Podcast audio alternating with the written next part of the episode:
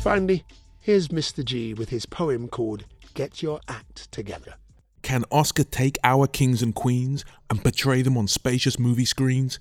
Can Tinseltown be whittled down to well hidden frowns and belittled dreams?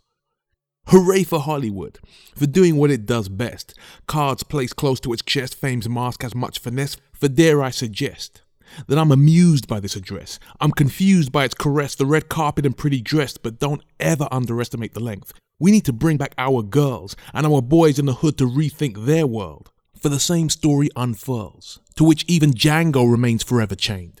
The beast of nation plays its game, the most hateful place amidst the eight. That's why your creed knows no acclaim. Their pyramids peak don't speak your name. They say the camera never lies, nah, it just conveniently reframes. To let you float within their soap, sporting daggers in their cloaks, reconstructing in crime, watching drug dealing has you in their yoke. So now my son only sees himself as a pimp and views his sister as a ho. By their 12th year, they both play slaves with nowhere else left to go. They can't see no yellow brick road, Academy Award, Fellowship Gold. Ain't much love for black lives to even matter, no Juliet, no Romeo. So can Oscar take my kings and queens and reshape them on spacious movie screens? Can a critic's frown whittle me down to leave a pitiful clown with disappearing dreams? Mr. Gee with thought provoking stuff as always.